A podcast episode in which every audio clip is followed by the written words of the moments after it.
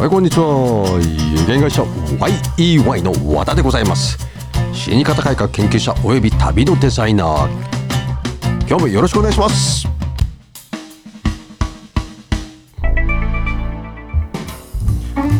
はいこんにちは。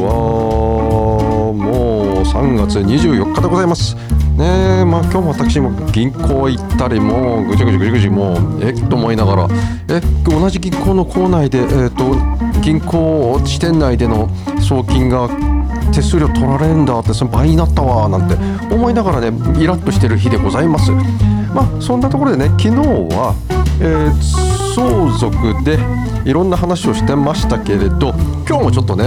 あの有料なあのお話をさせていただきます。これ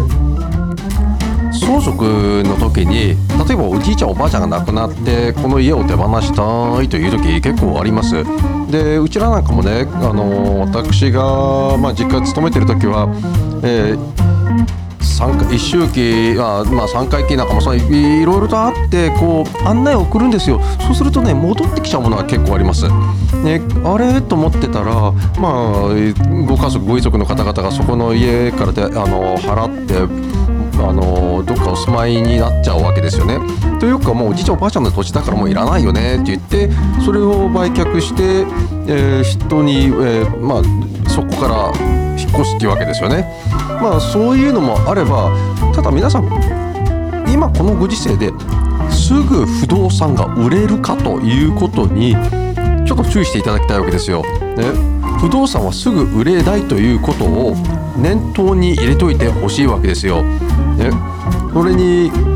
あの鑑定評価っていうのはね結構時間がかかるんですよ。まあ時間って言ってもね1週間前後ぐらいかなと思いながら不動産鑑定士が受けてって。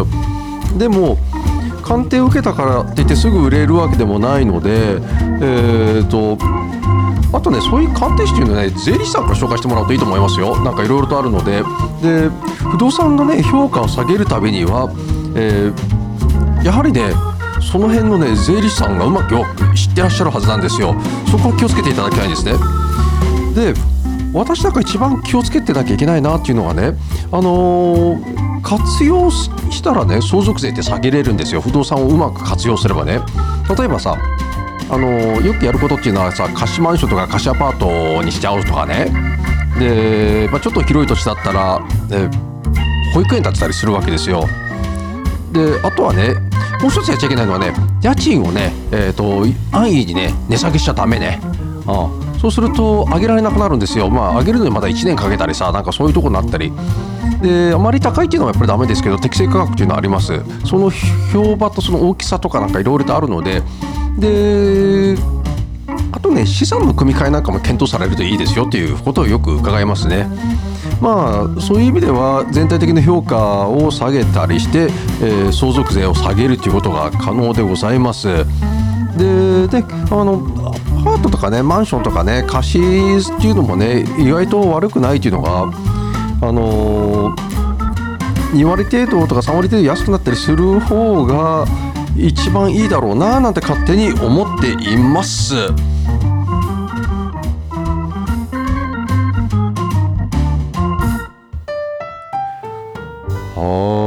今日もねちょっと相続の話で税金のことがあったのでで不動産っていうのはやっぱり大きいのでそれで倒れちゃう人って結構いらっしゃるわけですよ。